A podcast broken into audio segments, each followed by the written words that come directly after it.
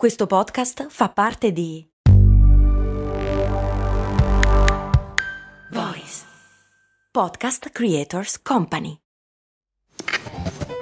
Ehi, ma tu lo sai cosa potevi comprare nel 1860 con l'equivalente di 10 euro di oggi? Beh, potevi comprare una casa e nel 1950 una piccola barca. Negli anni 70, sempre con 10 euro, potevi comprarti un vestito elegante. E oggi, con 10 euro, cosa puoi comprare? Un chilo di pane, un kebab? Effettivamente non un granché, ma puoi comunque investirli per il tuo futuro. Come? Beh, su Scalable, un'app che ti mette a disposizione gli strumenti essenziali per costruire una cultura del risparmio. Ti consente di investire in modo flessibile in azioni, ETF e fondi creando piani di accumulo automatici a partire da un solo euro. Quindi con 10 euro diciamo che siamo proprio alla grande. In più, con Scalable puoi iniziare il tuo percorso di investimento in piccoli passi, approfittando di una sezione dedicata all'apprendimento dei principi base degli investimenti. Amplia le tue conoscenze finanziarie e fai crescere i tuoi investimenti nel tempo. Scopri Scalable per i tuoi investimenti. Link in descrizione.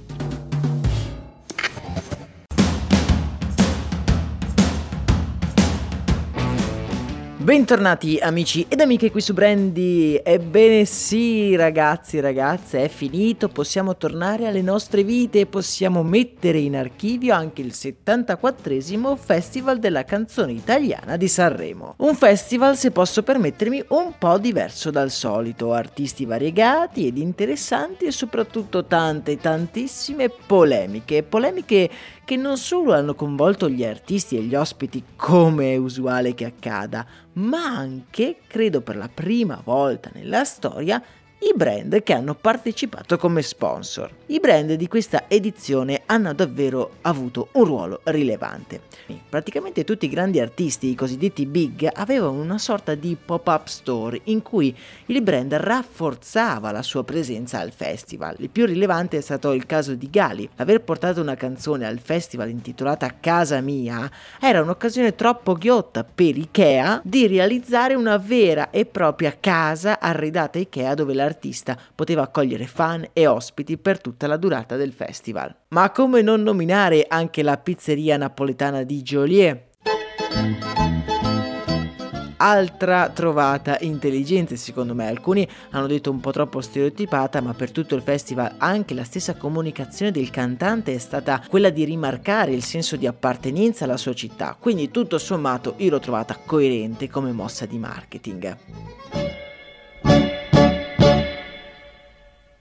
Ma voi mi chiederete, ok Max, ma che valenza ha avere una sorta di pop-up store in una situazione come quella del Festival di Sanremo? La portata mediatica del festival, mai come quest'anno, è stata totalizzante e avere delle installazioni fisiche da un lato rende visibili i brand anche al pubblico che va all'Ariston e gira per Sanremo, dall'altro l'accostamento di una celebrities in questi casi è davvero totale. Immaginatevi un fan di Gali che va a Sanremo per incontrarlo e Ikea gli fornisce un luogo apposito, accogliente e sicuro dove incontrare e scambiare due chiacchiere con il suo idolo. Indirettamente si crea un legame indissolubile con quella persona e il brand che ha reso possibile il realizzarsi di quello che potrebbe essere uno dei suoi sogni. I product placement sono stati davvero invasivi in questa edizione, poi ditemi la vostra nei commenti.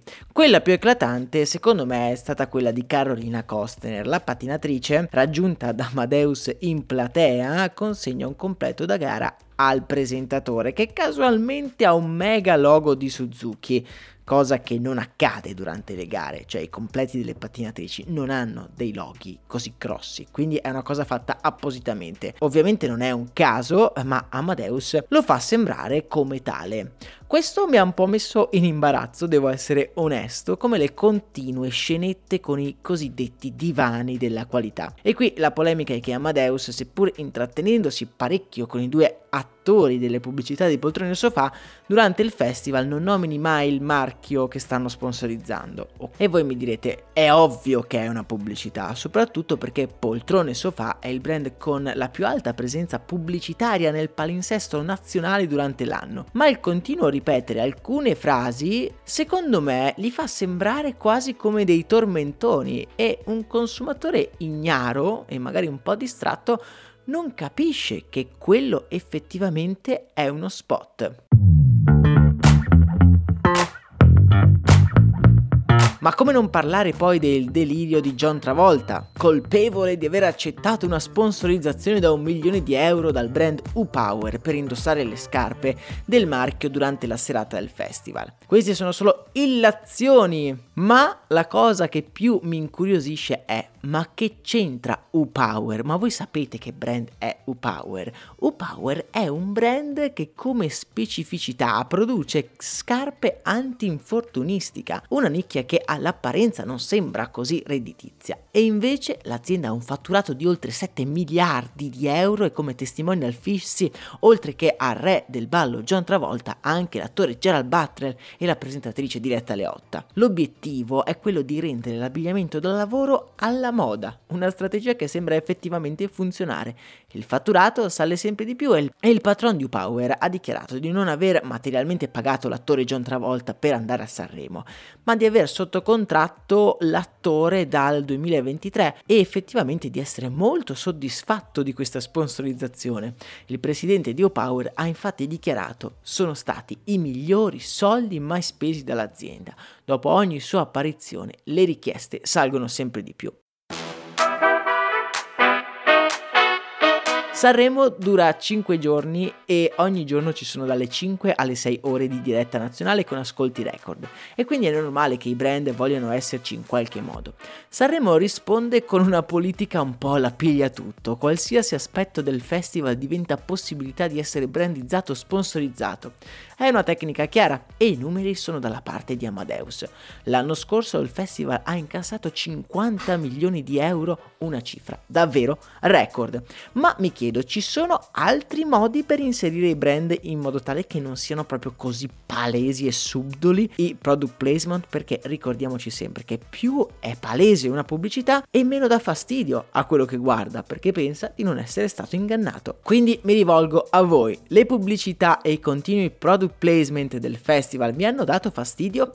A me personalmente non più di tanto. Vabbè che io ho un occhio allenato e poi devo confessare che ho visto per intero solo l'ultima serata e da quanto ho capito era anche quella con meno pubblicità delle altre. Quindi voi che l'avete visto tutto, vi hanno dato fastidio le pubblicità? Fatemelo sapere nei commenti, sono davvero curioso. A me non resta che augurarvi una serena giornata, un abbraccio e un saluto dal vostro Max Corona.